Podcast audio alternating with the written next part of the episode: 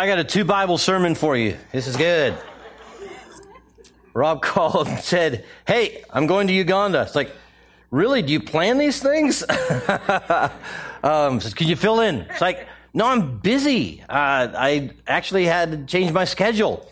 He twisted my arm. He said I could go topical. So I think he was negotiating. Okay? Um, some people get all anxious about the shack. I don't. I, if they knew what my day job was, um, they would be rest assured. I am uh, the general editor of the Founders Bible. If you don't know what this thing is, it's something that you absolutely need to get. I, am not giving myself a shameless plug, but um, this so fired up my son. He decided to shift gears, heard God call him into public service, and I dropped him off in Washington, D.C. about a month ago and he is serving God, trying to contend. And if I thought Hollywood was bad, my gosh, you know, Washington D.C., the swamp. Hello. Um, he he is an undercover journalist doing uh, exposes on people that need to be exposed. It's awesome. Um, so pray for him. But you are going to you're going to be so excited leaving here today. The first service was, I'm going to tell you something out of our annals of history that is going to solve the NFL problem. Okay? no, I'm serious. You need to go tell people they need, they don't know this. And because they don't know this, we argue about all kinds of goofy stuff. Okay? And there are real problems, but there are really awesome solutions. So I want to encourage you. The Bible is really, really good. You should read it sometime. Okay? Um, anyone remember the eclipse? Yeah? Okay. I think God was speaking through the eclipse. Some of you are laughing. Some of you are like, I knew he, Rob went to Uganda. Where is he? He did, he did, he did, he did. Give me one, please. Please don't be heretical. I, I was offended. I got my little heart hurt. I went, Rob. Heresy's in the eyes of the beholder anyway, so, you know. um, that's not to scare you, but I am going to challenge you. If you do need a Bible, the ushers will, will get you a Bible. Um, you're, you're going to want to get a pen, too. I'm serious. Some of you are going to, I'm going to expose you to some verses that you're going to go like, what? That's in the Bible? Um, yeah. And you're gonna you're gonna come away going like, wow, me and God got to talk. Okay, um, I figure it's safe because this church is called God Speak. Yeah. Okay, it's not God spoke, right? God speak. Yeah. So Lord, please speak. That, that, that was my prayer. Um, the eclipse. Was it a good thing or a bad thing? I don't know. We're still here. September 23rd is supposed to be the rapture, the end of the beginning, or the beginning of the end. I don't know. That came and went. I do think there was something rather unique and really intriguing about the eclipse. Okay, the Great American Solar Eclipse, August 21st. And I got prophet guy friends who are prophets of encouragement, and I got prophet of doom friends who are doom and gloom guys. We don't talk as much as the other guys, but I know this zoo, this great wide church of ours. But it was so funny that they had such dueling interpretations of what's going on. So me and Jesus, we're, we're buddies. We, we talk and I listen and he talks back. And I think that's normal Christianity. I don't think that's extraordinary. I think that's normal Christianity. But I ask God, I was like, is this thing good or bad? And you know what he said? He said, It depends. I mean, that's not really that helpful. Because I was like, What do you mean it depends? And it's like, I, am not, I don't just go on, oh, I'm a feely little Christian guy. I'm, I'm a serious Bible guy. So I'm trying to like, Lord, what do you mean it depends? And anchor that for me. And the one thing I do know as a student of the scriptures is God isn't a fatalist. And I don't think we're supposed to be either. But I do think a fair amount of the church hides behind that rock. We do kind of just assume that the will of God shall be done. And I'm going like, I don't think so. I mean, that doesn't happen when I sin. When I sin, that's not the will of God. And I'm, am I the only one? I sin. Anyone? My experience is it is best to be honest with God because then growth and change is possible. So I recognize, wait a minute, you didn't want me to do that. I did do that. I'm sorry. That's not your will. So it depends. So I did a whole bunch of reading up on the eclipse. And it, it, it's all over the place, and I don't know how to fact check everything. But I did come across two rather interesting elements I want to share with you that I think are relevant for today. The only other time that an eclipse like this has occurred in history, just like this, where the path of totality goes over one nation and one nation only, strangely enough, was reported to have happened in 1776. Okay, as the Founders Bible general editor, that got my attention. I went, wait a minute here. Whoa, kind of significant. Interesting. It's on the internet, so it's true, of course, right? I don't know if it is or not because I wasn't there, but I, I kind of went, uh, that's really curious. If nothing else, it got my attention to go like, wow, we're in a similar significant moment in our country and we're struggling, are we not? You got everybody and their brother and sister trying to rewrite history and say that's the correct version. And I kind of like, I don't know. Um, I spent eight months, 20 hours a day working with original source documents with a guy named David Barton, where you're talking handwritten letters to author this thing. And I was already a good expert in American church history with a master's degree, 16 units of American church history, and the bulk of what I discovered I'd never heard before. And I was so amped and jazzed about it. It's like, oh, we got to tell everybody. So we put it all in here honestly, this is probably one of the finest compilations of our inspiring history of the founding of America and the very verses of the Bible that inspired those guys. It wasn't a product of the Enlightenment. It is so amazing how God was so infused. Now, history ought not to be sanitized, or you don't learn the lessons of it. We have a messy past. It's not cool. It's kind of really contradictory that a bunch of guys fighting for their freedom could at the very time own such things called slaves. You're kind of like, excuse me? The really cool thing is there were people at the foundation who were raising their hands saying, sorry, this is not okay. God is not anywhere in, in line with this. No, you can't use that as justification. And they contended I'm going to tell you something at the end of this that's going to blow your mind. I mean, I, I can't wait, but I, I have other things to tell you. So you're going to have to wait, but I'm teasing you. So it's like, is, is this eclipse good or bad? Prophets of doom, prophets of encouragement, said a lot of stuff. And I'm like, I don't know. But I am curious about this connection to the founding of America and whether it happened before or not. It's amazing that this particular eclipse only came over our nation and our nation only. Another interesting fact is it's going to happen again in seven years. Okay. Yeah, I went, whoa. And it's going to pass over one city twice. Carbondale, Illinois.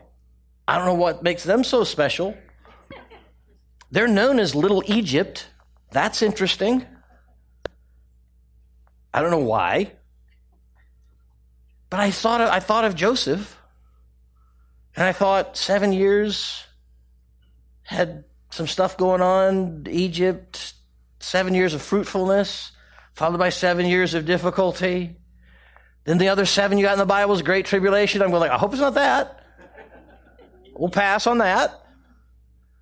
But that's why I was going like, Lord, is this good or bad? And when you think of the, the actors in the drama of an eclipse, you got three primary players. You got the sun, the moon, and the earth. Okay? Sun, I would say that's God, the light. Okay? The moon, kind of like us, the reflected glory. We don't have our own light, but we show a reflected glory. And the earth is much like the world. And you go like, okay, so is this good or bad? Well, in this particular instance, the moon is getting completely in the way of the sun and it goes dark on earth. Is that good? You know any Christians like that? They're kind of so focused on what their and their, their need to be significant that they kind of like you know puffer fish and blocks out light from anybody else and you just go like yeah. And so I was wondering, like, is this actually good or is this bad? And I, I didn't know. And God says, it depends. And you're like, it depends. Let me give you a, a verse that is going to be extraordinary. 2 Peter 3, verses 11 and 12. It says, Since all these things are going to be destroyed in this way, what sort of people ought you to be in holy conduct and godliness? In verse 12, here, here's the thing again. Looking for and hastening the coming of the day of God. What? looking for and hastening? You mean it's not a, a, day on the calendar up in heaven? It's not fixed? It can be changed? It can be adjusted? Is, are you serious? Well, yeah, when the disciples said, Hey, when are you coming back? What's, how do I know? Jesus' response, No man knows the day or the hour except the Father in heaven. That was before the cross. Is he lying? Did he really know? He just wasn't going to tell us? Because that would have been a sin. That would have made the cross problem. Following? No, he didn't know. Because God's not a fatalist. Because God works in the fullness of time. He sent his son not on a prescribed date, but in the fullness of time when everything was ready. And I think he's coming back in the fullness of time when everything's ready. The reason on September 23rd, I didn't freak out, going like, what's going to be the rapture? I'm going like, no, no, no, no, no, no way. Jesus is not coming back because the, he's going to come back for a bride who's made herself ready. And I do travel a bunch and I know a whole bunch of the church and it's not dressed. It's not ready. Okay? it she, she really isn't in no shape for him to return. So I kind of really took a pass on that one. Going like, no, no, extreme makeover is not happening that quick. Okay? As soon as the church falls in love with the Savior in such a way that she recognizes just how head over heels in love he is with her, then you'll get me to get excited. Then I think we're getting close.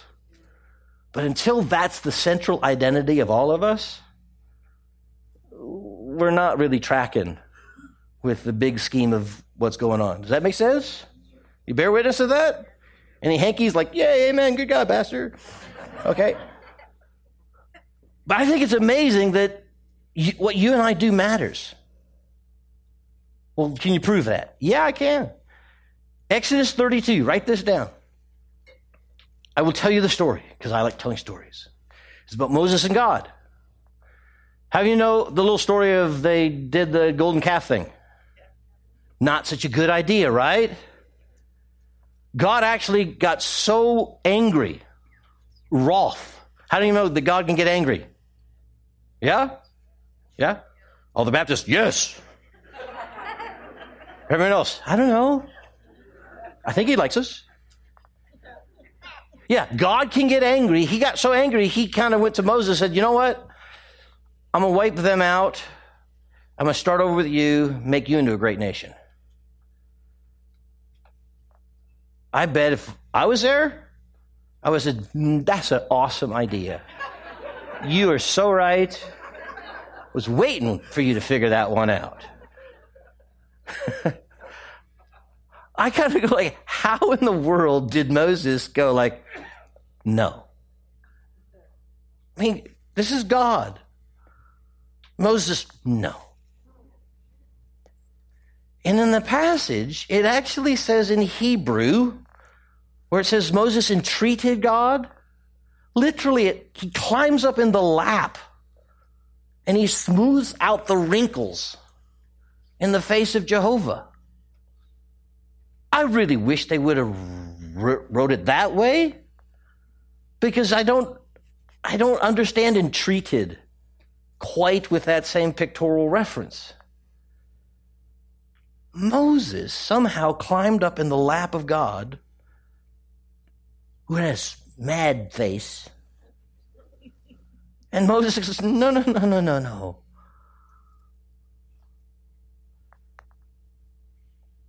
And God changed his mind. What? A couple of theologians just flipped out right there, like, wait. I'm Lord, I change not. But he can change his mind. Have five or six other verses if you want to chase that down. Get a concordance. You really should have one. Go chase it out. And it's amazing. Human beings in conversation with the living God get God to actually change his mind and course of action.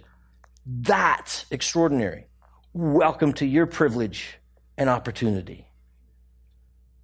You can talk things over with God, and He so dignifies you and I in a place of prayer and communication that He's invited us to play a part in all this because what you and I do absolutely matters.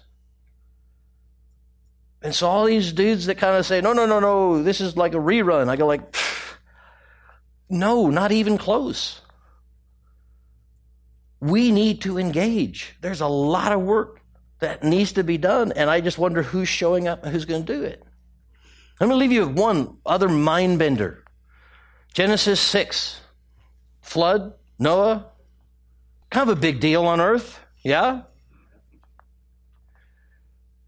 It, it's in your Bible. Look at it for yourself. I'm not lying. Verses 5 and 6. It says that when God looked down upon the earth and he saw that the heart of man was set only on evil continually, it says that he was sorry that he ever made man. Some versions say that he repented of having made man. I do not know how to parse that out other than to take it at face value and go like, wow. I mean, didn't he know? I mean, let's get philosophical for a second. Didn't God know? Well, I think he knew the possibility of because he prepared for the fix before the foundation of the world. He made sure that there was an exit strategy if we blew it. And wow, did we blow it. But God didn't make a mistake. But he regretted having made man in light of what man did with what he was entrusted. That's, that's heavy. Bad day on planet Earth. I don't think the current conditions are quite as bad as that. Another reason I don't think we're at the end. Because at the end, it's going to say, as it was in the days of Noah, so it shall be the end. So it's, yeah, we, we got some troubles ahead, which is going to make this other interesting element of the eclipse the takeaway that I thought is just, hey, regardless of whether it's good or bad, and it depends, there was a promise that I think God set out so extraordinary. I cannot not tell you about it. So in all the research that I did, you know, and trying to sift through what's valuable, what's not, precious, worthless, whatever, in the path of totality, it is rather extraordinary that there are seven states with seven cities directly in the line of totality that are named Salem. It's the word peace. There's seven, the number of perfect, perfection, completion. Wow, perfect peace. Bible verse jumped off the page, wrapped me on the forehead. Isaiah 26, 3. You are able to keep in perfect peace those whose minds are steadfast, stayed on you. Why? Because they trust in you. If nothing else, I end up going like, wow, let the mathematicians amaze us. What are the chances of a path, of, of eclipse passing over in such an alignment that it hits all seven states that have seven? I'm going like, really? We have seven Salems? I only thought we had two. it's like, couldn't they come up with more creative things? No. I, I, I just, wow, that's extraordinary. And so is the in Isaiah 26, because the context of Isaiah 26 is it was all going wrong. Politically, everything's in chaos. It's an absolute mess. And it looks like right is now wrong and justice is nowhere to be seen. They've been carted off and they're, they're just, they're going like, what the heck? And the promise is to those people that God is able to keep them in perfect peace amidst rotten conditions of everything going wrong, whose minds are stayed upon Him because they trust in Him. And I go like, that's amazing. Is God worthy of our trust? Yes, absolutely. We would make wonderful theological confessions to that. Do you personally trust him. Yes, Pastor. Except when he asks me to do things that are challenging. then I struggle. I mean, do I got a witness? I mean, did you, does anyone find trusting easy? No. And when someone says, trust me, usually two things are true. I don't, which is why they're telling me to. And two, I'm not really sure about them and why they're asking me that, which makes trusting them even harder. Do I have a witness? I mean, I sort of think trust is not really something I can just, yes, I do. Because it's sort of like, be 10 feet tall. I would if I could. but I can't. I think trust is a fruit more than a choice. And I think it really works when I'm connected with someone that I know, I am confident that they are for me, they love me, and they have unequivocally demonstrated that to my restful satisfaction. I have no difficulty trusting them. If you're not such a person, I do. I don't think the Bible commands me to trust people. Jesus did not trust entrust himself to men because he knew what was in their heart. I go, well, if he didn't, I work in Hollywood, okay? Ain't doing that. And it's like, okay, wow, trust is kind of hard. Faith is kind of hard. It's impossible to please God without faith. I think we have an amazing promise that God has scratched over the face of our nation. I think He's calling us back to our foundations. I think He is letting us know, yeah, there are troubled times. Anything recognize what happened after the eclipse? Like the next 50 days, was it full of turmoil or anything? It's still happening. We got nuclear war, uh, possibility with Korea on the brink, hair trigger away. The media would say, two crazy guys. Okay? We, we got once in every thousand year epic rain events. Duff, dumping 50 inches in a day. You're kind of like, hello, where are the animals? Two by two. We got hurricanes lining up like planes trying to land at LAX, with Florida looking like it's a bowling alley. And I don't mean to make light of it, but you're just going like, isn't this like over the top? The worst mass shooting in U.S. history. Still trying to figure that one out, scratch our heads. It's like, what? Things are coming unglued. Just this morning, 189 people were blown up in Somali. And you're just going like, oh my gosh. Just last week, somebody got upset in Dos Vientos and went, F your God on one of the, and I'm sitting there like, wow, that's a bit like extreme. I didn't know that we were known as this hotbed of I love Jesus so much that it would warrant that. I sort of took it as a cool, you know, at least we got someone's attention. I mean, I'm weird, but I kind of went, all right, game on. you know? And so I think it's, it, anyone felt their peace just a little challenged? So, how do we lay into this promise? How do I walk this out? Because I'm not good at faking it. Okay? I don't think God's ever asked anybody to, you know, fake it till you feel it. It's like, no. How about win me to a place of understanding? You know, I believe help my unbelief is a totally valid conversation to have with God. Can I tell you? Uh, uh, I'm going to tell you a fun little story. You're going you're to you're going to retell this because it's it's a fun little story. You ever heard about the guy who bought a horse? Anyone? So there's this guy. He totally loves horses. I mean, like, super loves horses. He's got enough money, he wants to buy one.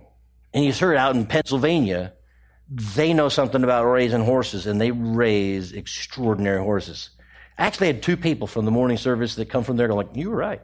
I mean, so they know this is, this is, this is a good story. They raise good horses there. Okay.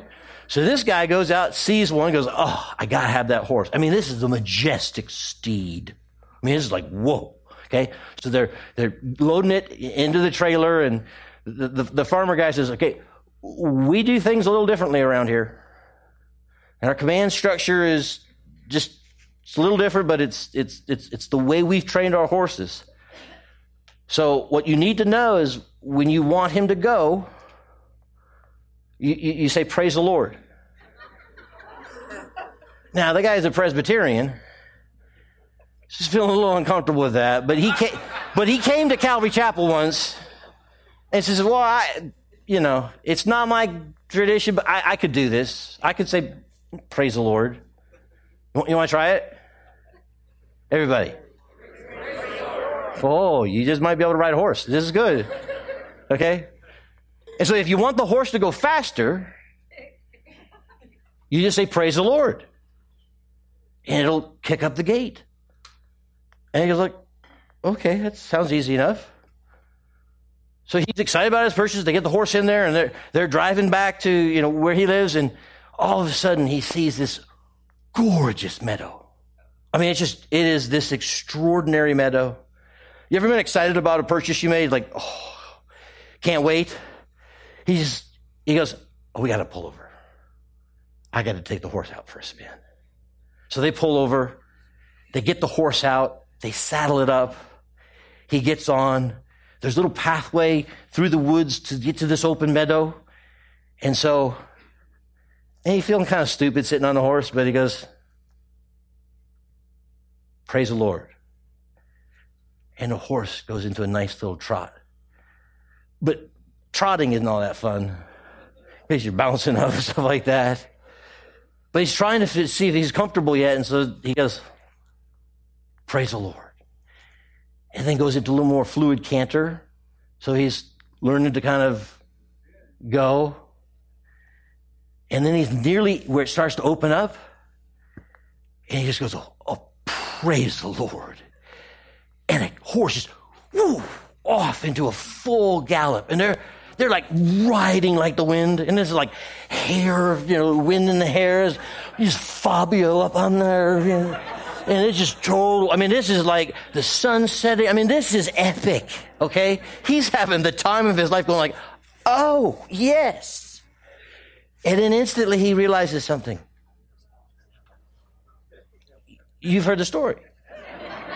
You know, he, he, he doesn't know how to make the horse stop. And at the end of the meadow is this cliff that drops a couple hundred feet.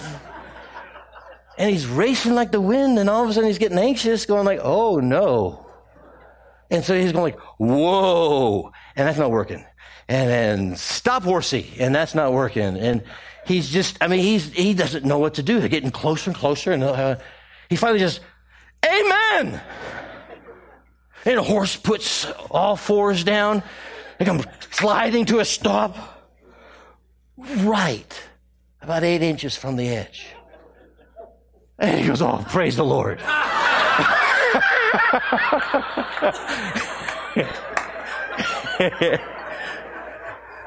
so why tell that story? One, I think it's funny. I knew I'd get a laugh. But two, I think it's il- illustrative of the fact that words and the meaning matter. But unfortunately, a lot of us are kind of like the guy on the horse. Our mastery and our command of these words we think we know is not really the best, and we struggle. So let me kind of get, shed some light on, on three little words faith, grace, and trust. They're kind of clichéic words in Christendom. You know, we would kind of think, well, of course I know what that is. So let me ask faith is what?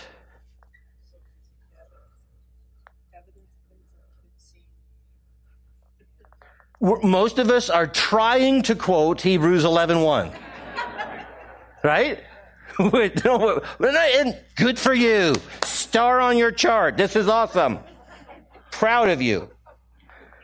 Okay? Faith is the assurance of things hoped for, the conviction or evidence of things unseen. Clear as mud? I mean, I don't want to deride the scripture, but do you find that definition helpful? All right, ready? Everybody, let's have faith. Ready? I mean, what are you going to do? It's impossible to please God without faith. So let's all please God, right? We came to church. Ready? Praise the Lord. we really don't have command of a functional understanding. Anyone find faith easy? Who here, who here feels like they, I've got the gift of faith? Anyone? Yeah, no, man, two services, no hands. Hey, Rob. No, but I mean, what's with that? You're all nice people. You're good Christians. You're trying hard. You're showing up. You're, you're right? But faith is a weird one for us, huh? On your own, go to Hebrews 11 and look through it. Read through the whole chapter. It's the hall of faith, okay? But it's really bizarre because it talks about a bunch of guys who, by faith, by faith, by faith, by faith, and it lists what they did. One of the things is they obtained promises.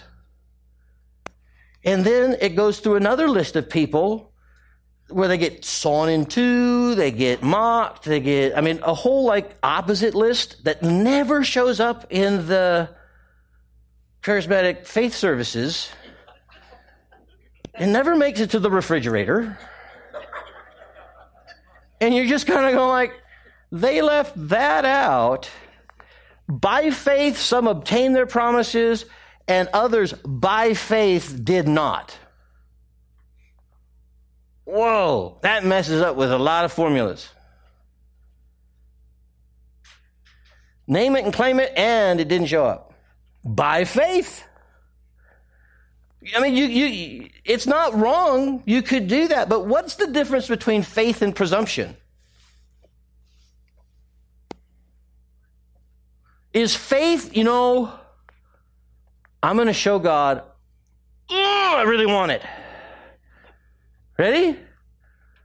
I'm going to pray for someone. I'm going to you know, squeeze out a healing.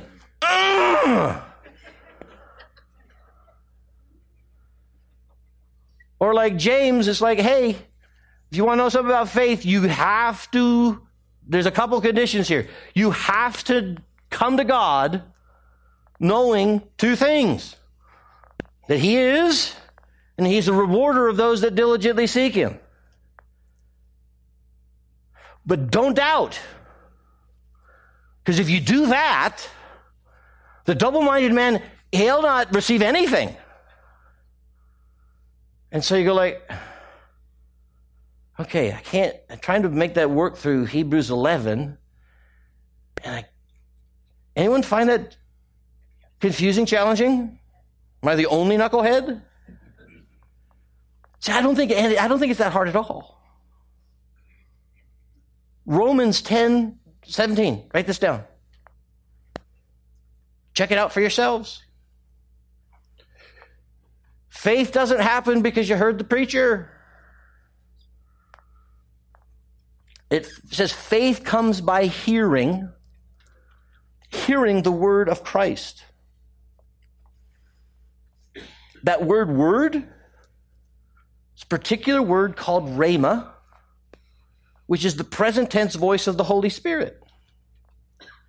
God speak, not God spoke. So if I hear the present tense voice of the Holy Spirit, faith comes right then and there. I don't think it's a muscle I build up. I don't think it's a, I'm really serious, God.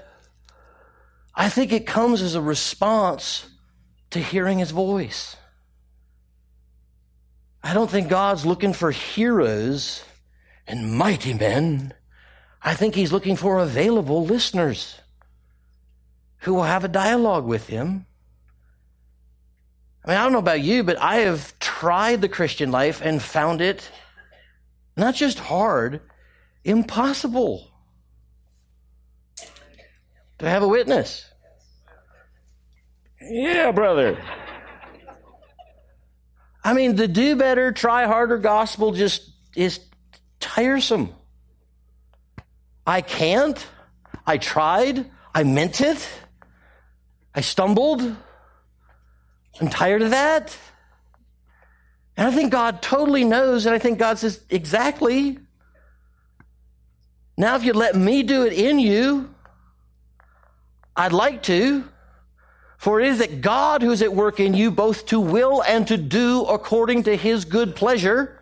That one should go on the refrigerator. That's extraordinary. God at work in you. To, doing what? Just to sit there. No. Both to will and to do according to his good pleasure. Here's another promise. Pharisees are arguing with Jesus. He says, well, just for the sake of this argument, John the Baptist, did God send him or what? They're looking at Jesus like, I don't like your questions. And we're not going to answer. Exactly. And what he says is extraordinary, John 7 17. He says, If any man is willing to do his will, he will know whether the teaching is from God or not. If any man is willing to do, he shall know. Man, will of God is so difficult. No, it's not. It's a question of prior intent. In Hebrew, the word to hear and to obey are the same word. That's a bit extraordinary. I mean, just dwell on that for a moment. Johnny, take out the trash. I gotta get this, I gotta win. I'm busy, Mom. Did Johnny hear? Johnny's not sure.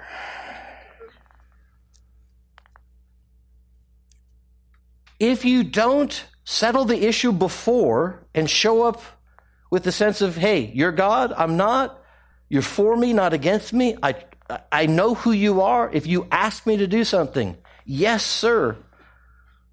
Jump how high? I have committed myself beforehand that I desire to obey and do. When God sees that, He's more than happy to speak because He knows you will respond. He's not asking you to do something you can't do. He's asking you to be available for Him to do something in and through you, with you. You're on the horse. He's the powerful, majestic steed. But we need to have some communication and understanding about how this thing works together, and it can be glorious and epic. And God wants all of that for us. He's not looking for you to be strained and stressed out and I mean, does anyone worry? Anyone? Okay. There's five of us. The rest of you will help us out. But does anyone worry? Yeah. I think we all worry. Did anyone have to teach you how to worry? Did you seem to come programmed with that? What is worry? You ever thought about that? What are you doing when you're worrying? You're afraid of something, right? You're not sure what's going to happen, but you're afraid of, you're worried about what might happen. And so you're working really hard to try to make sure that it doesn't happen, right? So you're, you're with all of your smarts, all your experience, all of everything you got, you are trying to figure this out, right? Are you, are you doing it in light of the thought that God promised to be with you all times, never to forsake you? Are you thinking through your strategy with God who's at work in you both to will and to do according to his good pleasure? The one who can do exceedingly abundantly beyond all you could ask or think? Are you, are you thinking it through with that as an available resource with you as you look at your problem? No. Because if I was aware of that, I wouldn't be worrying, right? Well, that's the problem. We're not aware of that. We are aware of the verses, sure. But it's kind of like sitting on the horse and going like, how you make it stop? You, you you really haven't got a mastery of what this life is and how I'm supposed to partner with him in it. I don't really see just how amazing it could be. I mean, I can actually change his mind and come up with a better suggestion. I don't know. I mean, James says, if any of you lacks wisdom, let him ask of God who gives generously to all. And guess what? Without reproach, which means there are no stupid questions. What's stupid is you're not asking. That's what you get an approach for. But asking, no. Unsure of what to do? Not a problem. Because he's a stingy, miserly God. No. Because he really wants you to, to work for it. No. We made it hard so only a few would get in. No. I mean, really, who is he? Because if you knew who he was, trusting him is a breeze. If you only have heard about him, but you don't know him for yourself, it's really hard. You know, the wind and the waves are happening all the time. Remember the whole story where Peter is, you know, in the boat and they're rowing and Jesus said, you know, hey guys, I'll see you over there. I'm going to go up and I'm going to be with my dad and we're going to pray. And nobody says, well, how are you getting there? Okay.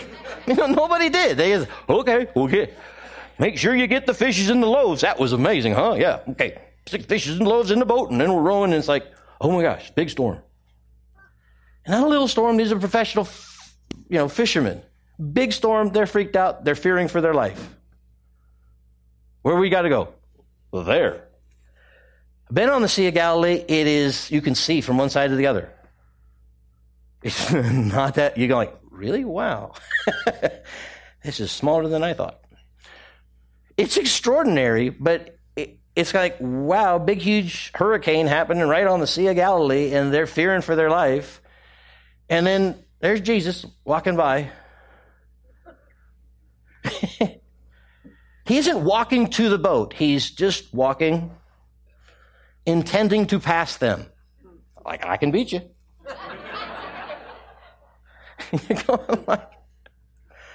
He wasn't going to stop.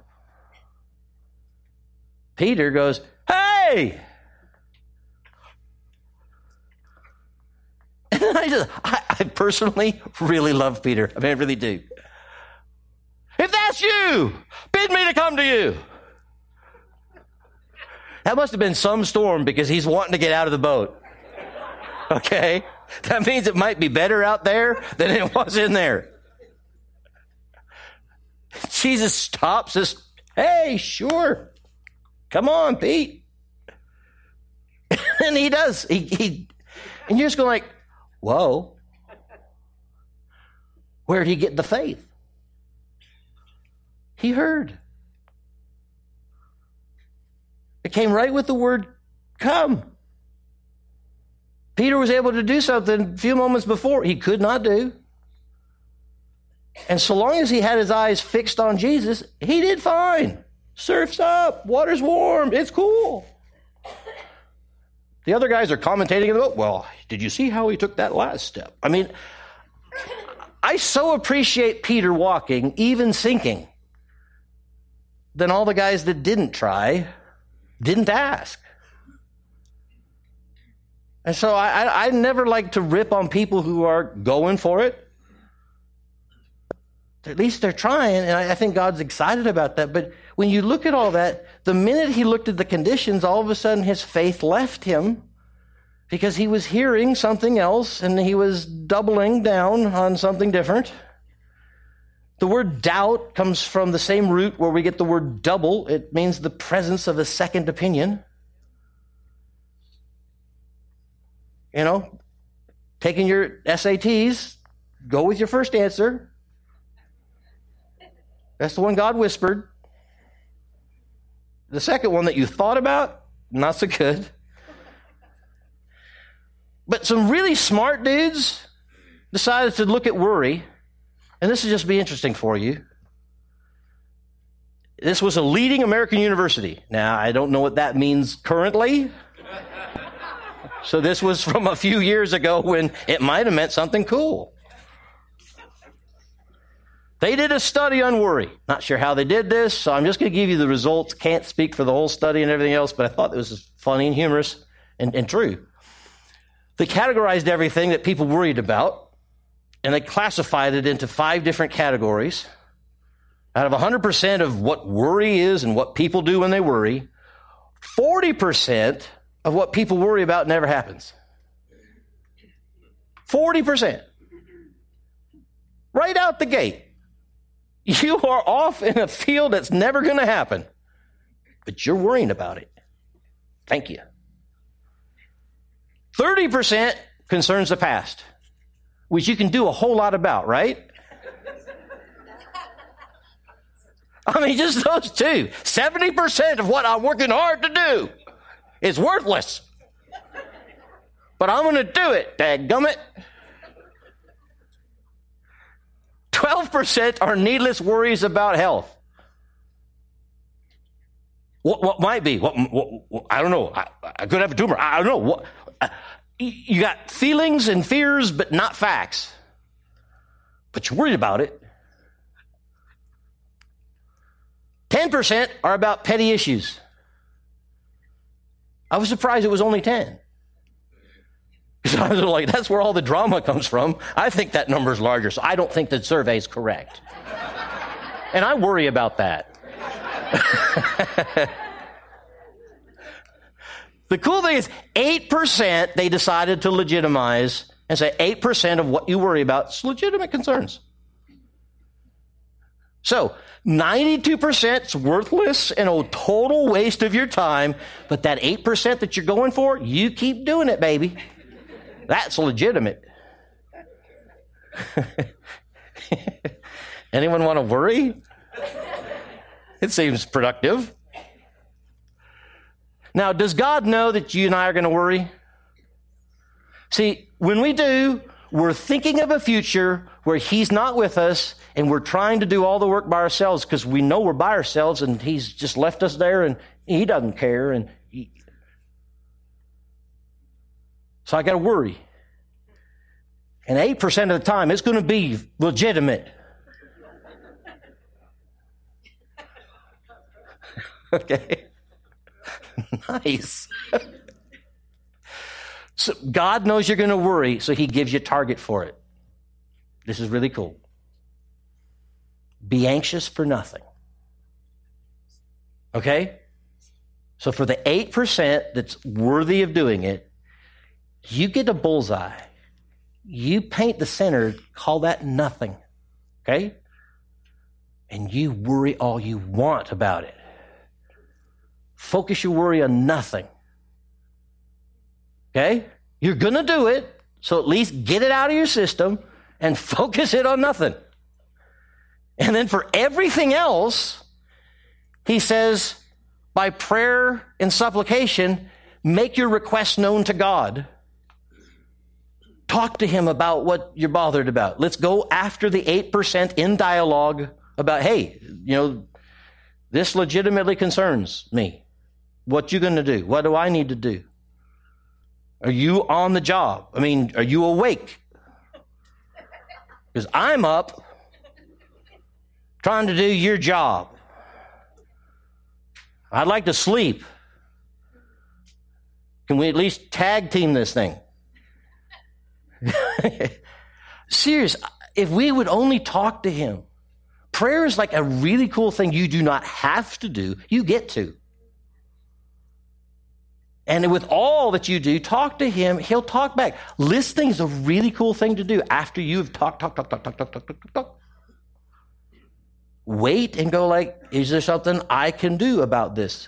Partnering with you, O majestic steed, I want to ride. Yes. And then those things are effective. And the few things he tells you to do, he'll give you the faith to do them. It won't be hard. It'll be wisdom because he gives that generously without reproach. And then we do this thing called the Christian life, which is extraordinary. Okay? You, you tracking? You liking this? Yes. The word grace. I got to do this fast, I think. Grace. You heard that word? What's it mean? Unmerited favor. Everyone says, yeah, we think that's the best definition. Survey says, oh, we don't have that. Okay the unmerited favor of God. Let me challenge this for a sec. I won't take a lot of time, but if that's true, then how come it's only given to the humble?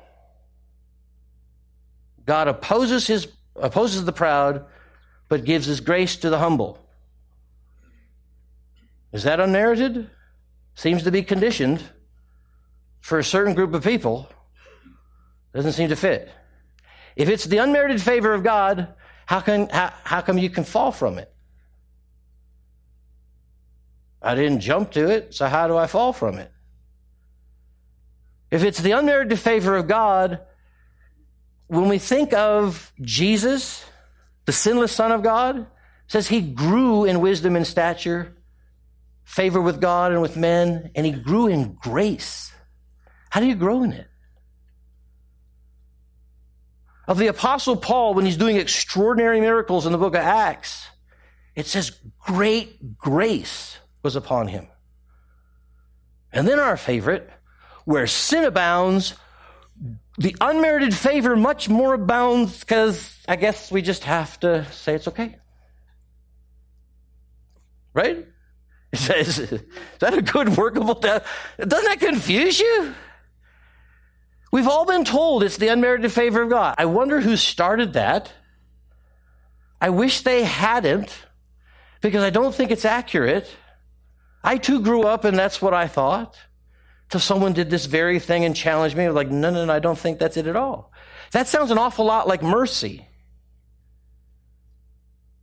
And there's a cool verse. This should go on your refrigerator. I've given you a four or five already. Hebrews 4:16.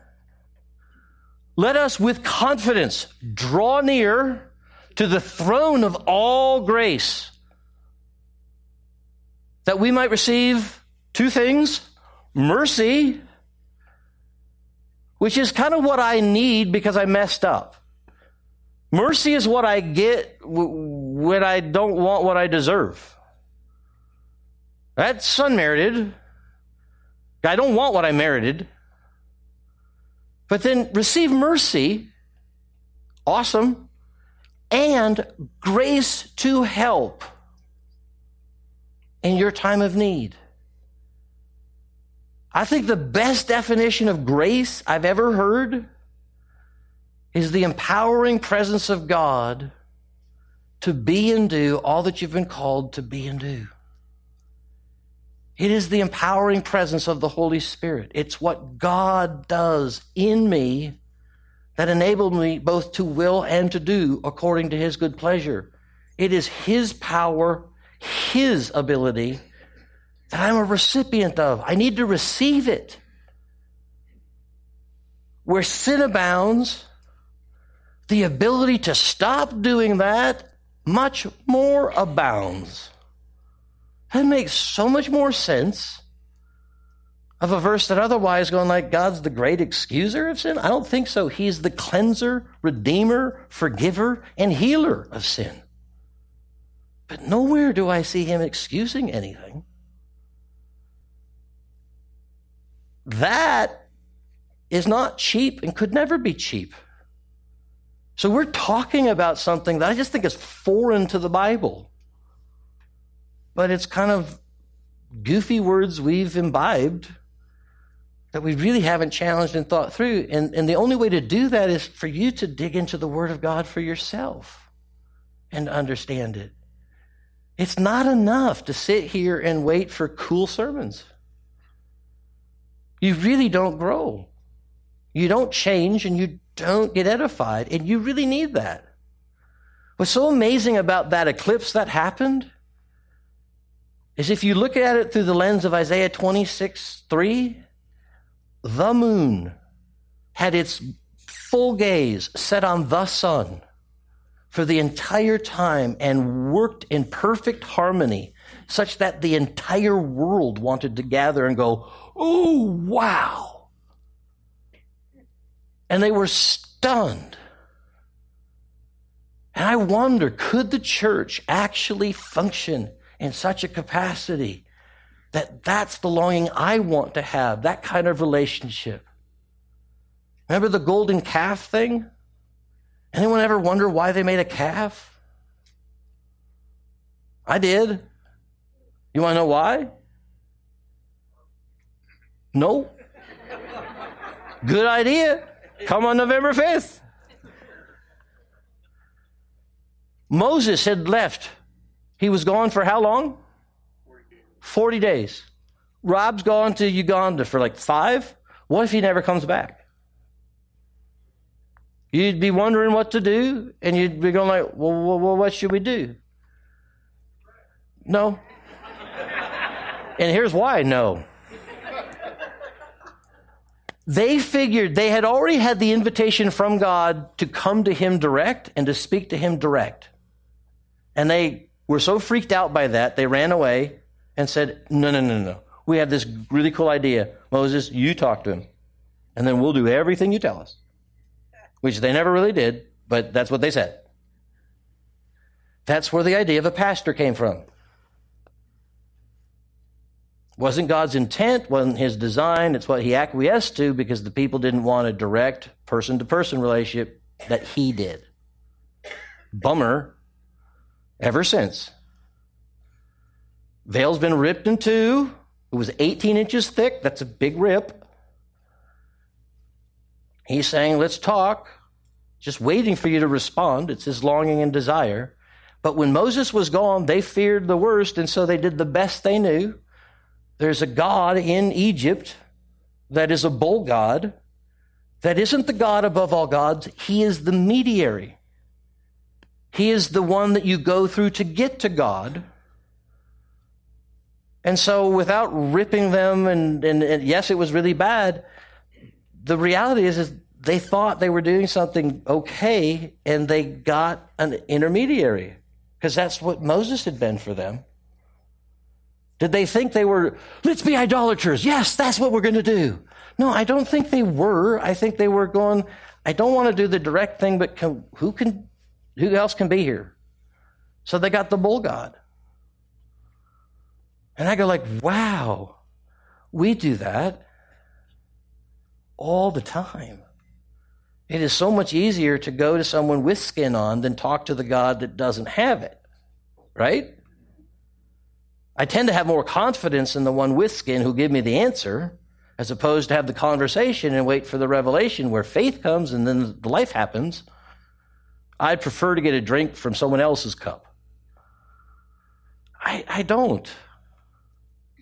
I wouldn't suggest it. I don't think there's a lot of life in it. It's got backwash too. Everybody's got backwash. That's when Rob says, don't be heretical. Well, dude, that's backwash. Get your own revelation. Okay? So I'm going to close with this, right? I have no idea if we, we doing okay? Yeah? We doing okay? All right, we got it? I'll be fast because my daughter's waiting for me. In God we trust. You ever heard that phrase? Wonder where it came from? Where, where have you heard that phrase? It's our motto. What else is it? It's on your money? Anyone thought that was funny? I mean, did the pastor put it there? When you look at your money, is that what you're doing?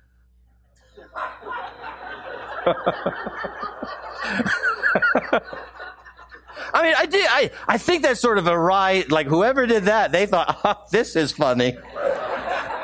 Okay, it's kind of like, wow, that really is a good idea. Great idea to put it there. If I only had more of that, maybe I would. Isn't that bad? I go like, wow. Now, anyone, anyone, of football people? Do we have a little argument going on right in our country? Anyone know how to? You're supposed to kneel, stand. What, I mean, what are we supposed to do? Is everyone that's kneeling are they totally off base and it's just terrible and wrong and you know, God bless America? I mean, it's just it, can we just write them off as if you know, if they only knew? What if they have legitimate concerns? What, what if there's something real in the midst of all that? What if, you know what? You and I live in white bread world. We do not have to deal with what other people do. My son right now is not in white bread world. And he's getting reverse racism, not fun. And he's scared little white boy. And you just go like, it's not so bad. You should, it's time to learn some, get some context. So I don't want to belittle anybody on any side of the equation.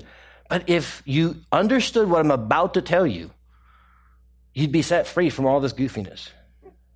Would you like to know? Yes. When was in God we put, in trust put on our money? Anyone? Guess? Eisenhower. 50s. Some of us are old enough to go like, yeah, I think they did something then. The rest of us are like, I haven't a clue. Okay. Yes, it was placed officially on our currency and that kind of stuff. It was made our national motto. They took the national anthem, Star Spangled Banner. Do you know where the reference to our motto comes from? Comes from the Star Spangled Banner. Not third verse, fourth verse. The people that have a problem with the Star Spangled Banner, that say it's a, it's a bigoted racist anthem for white supremacists, look at the third verse and they go, see, right there. Most of you only know the first verse. That's all you sing. So you're like, it has three verses? Yeah. And, and, and there's a phrase there that, that is, is one that we it'd be worthy of struggling with because it does end up having a phrase where you're looking at what's going on. Francis Scott Key penned this in 1812 in the War of 1812. Baltimore Harbor is being shelled beyond belief. There is no possible way that the fort's going to stand. Someone corrected me in this morning that Francis Scott Key was actually taken captive. He wasn't hunkered, bunkered down. He was taken captive. He's on this ship that's shelling everything. And he's being held captive. He didn't want to be there, and he's thinking everybody's being destroyed. And in the morning, in the early dawn light, he looks up, and amazingly, miraculously, the flag's still there. He's a lawyer, an, an author, and a would be poet, so he does what most people would do. I've got to write a poem. I mean, wouldn't you?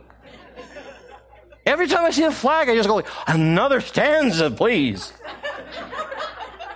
So he writes a poem, four stanzas. He had something to say. He'd been thinking about it all night. And it was extraordinary. And it's amazing. But the third verse, he's kind of a little ticked. And he's looking at the people that are holding him ca- captive, and he knows what's going on the British have told and hired people to fight against America. We already went through the Revolutionary War and we won. What are you back for now?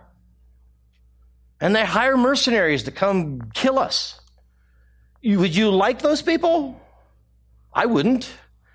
And then they do something crazy. They also conscript other seamen from different ships and force them and enslave them to be part of the British soldiers fighting against them. And that's probably what's going to happen to him. And what would you think of a guy that actually succumbed to that? Now he's fighting against you. Well, it's under threat of death, so I give him a little mercy, but that could be what I was referring to. And the British also said to the slaves, hey, you come fight for us against your masters, we'll give you your freedom. So I personally couldn't fault someone for doing that because it is rather contradictory here we're fighting for our freedom while we still would enslave another human being? That seems grossly wrong. So I'm not going to whitewash anything. Sanitized history is worthless because you don't learn any lessons from it. So we've got to look at it for what it really is, and it's it's messy. And so I go like, wow, I, I do know that what he's talking about is real. And so people can get their knickers in a knot about that and go, see, that proof. It's, it's a white supremacist nation. I'm going like, I don't think it is because in verse four, it has this absolutely wonderful set of verses. It says, blessed with victory and peace, may the heaven rescued land praise the power that hath made and preserved us as a nation. Then conquer we must when our cause it is just, and this is our motto, and God is our trust. So the first reference of us having a motto is what was inculcated in the entire American society. They knew that the only reason we lived and won the Revolutionary War was because the miraculous hand of God preserved and rescued this nation from impossible odds. Everybody knew this. And everybody knew it's because we put our trust in God. Does that give us carte blanche to have slaves? Not even. And there were founders at the beginning that, that called that into account. So guys, God is just. There's no way he's turning a blind eye to this. This is evil, reprehensible, awful, terrible.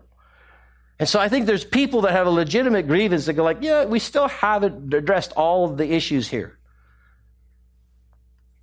But the in God we trust, going on our money, was decided around the Civil War.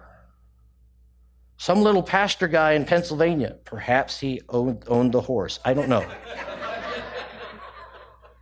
but he writes the Secretary of the Treasury. Anyone do that regularly? Do you even know who the Secretary of Treasury is? Nope. He writes the Secretary of Treasury. Really weird. Pastor Guy writes him, and he's all concerned because the nation clearly is at the brink where it's about to be torn asunder. And his primary concern is for posterity and future generations. we need to do something in case that happens and we're forever divided. They need to know that this was indeed a Christian nation. They need to know that we honor and serve and worship God in spite of this. They were defending nothing, and I know that because of who he's writing to.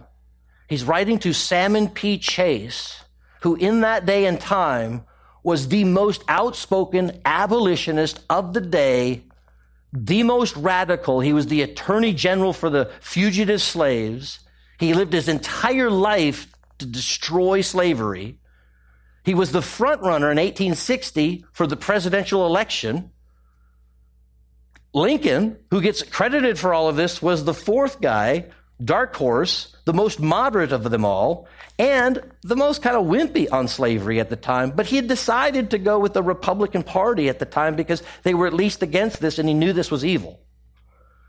But in the brokered convention of 1860, Salmon P. Chase did not get enough delegates to win the election. Got 49% at one point. After three different tries, he finally decides to give all of his delegates to Abraham Lincoln. Abraham Lincoln gets to be a president. I don't know why he did that, but he did do that. And then he had the humility, having lost, to serve in the cabinet alongside Lincoln and was the advocate the entire time pushing Lincoln, yes, we've got to stop slavery. Yes, we that was how committed he was to it. He gave his entire life to it. And so this little pastor guy, that's why he didn't write Lincoln. He wrote Salmon P. Chase. He writes Salmon P. Chase and he says, you know, could we put something on our coinage? Something that would declare our dependence in God, that would leave for all time, all history, all generations, that this indeed was birthed and born in response to God. That is our history. Anyone else trying to tell you that it's different is lying, and I can prove it if you pull out your wallet and look at your money. Okay? In 1862, they stamped it on the coins act of Congress. They had submitted three different possibilities for the motto. Salmon P. Chase, none of those, that doesn't work. He was so inspired by the to be national anthem poem, the you know, defense of Fort McHenry, that so clearly described the truth of this nation and its dependence upon God, and God is whom we are going to put our trust. That is where we're being safe. That is where we're preserved. That is what we need to do. You cannot serve two masters, so we'll put it right on our money. Either you serve God or you serve mammon. Why was the South not willing to let go of slavery? Because it was too economically dependent upon it for their entire life, and they couldn't figure out how to make life work without it. Not legitimate reasons. Sorry. Do not pass go. Go directly to jail. Bad thinking. But it's why they did. So he put it right on the money, not as a neutral statement, but as a missile shot over their bow because everybody would handle this every day. And everybody knew where it came from. And its precursor is if our cause be just, then the victory is sure. He was saying by pointing it on the money, slavery's days are over.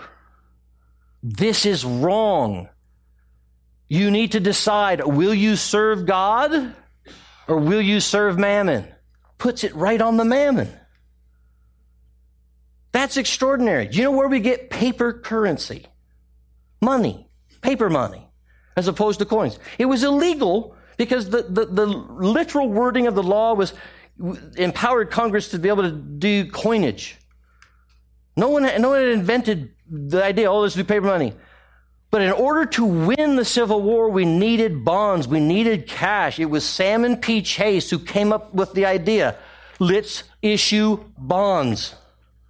And we will give them United States notes, promises to repay. But we need enough money to fight a war and win so we can conquer the evil that must be destroyed. That's why you have paper money. That's extraordinary. All because one guy, in his commitment to God, and said, Evil's not okay. Its days are numbered. It must be stopped. And if we knew our history, I think we could find some common ground and help and recognize hey, yes, it's a mess. There's bad actors every generation. There's things that are wrong. But let's not paint with a broad brush. Lincoln knew this one thing. He did not have the privilege of demonizing his enemies because the greater work that would need to be done was in Reconstruction. And the sad reality is he was shot for that. And his cabinet guys were so offended that Reconstruction really didn't seem to happen. They, they, they responded with awful retribution that they thought was justified. And whether it was or not, it's like ripping a weed out and grabbing only the head and, and leaving the root. And then it sends the root into overdrive and it comes back even worse. And welcome to where we are, folks. We really haven't got to the core of all this. But I think we can if we'll start talking to God. Is that cool? All right, I'm done.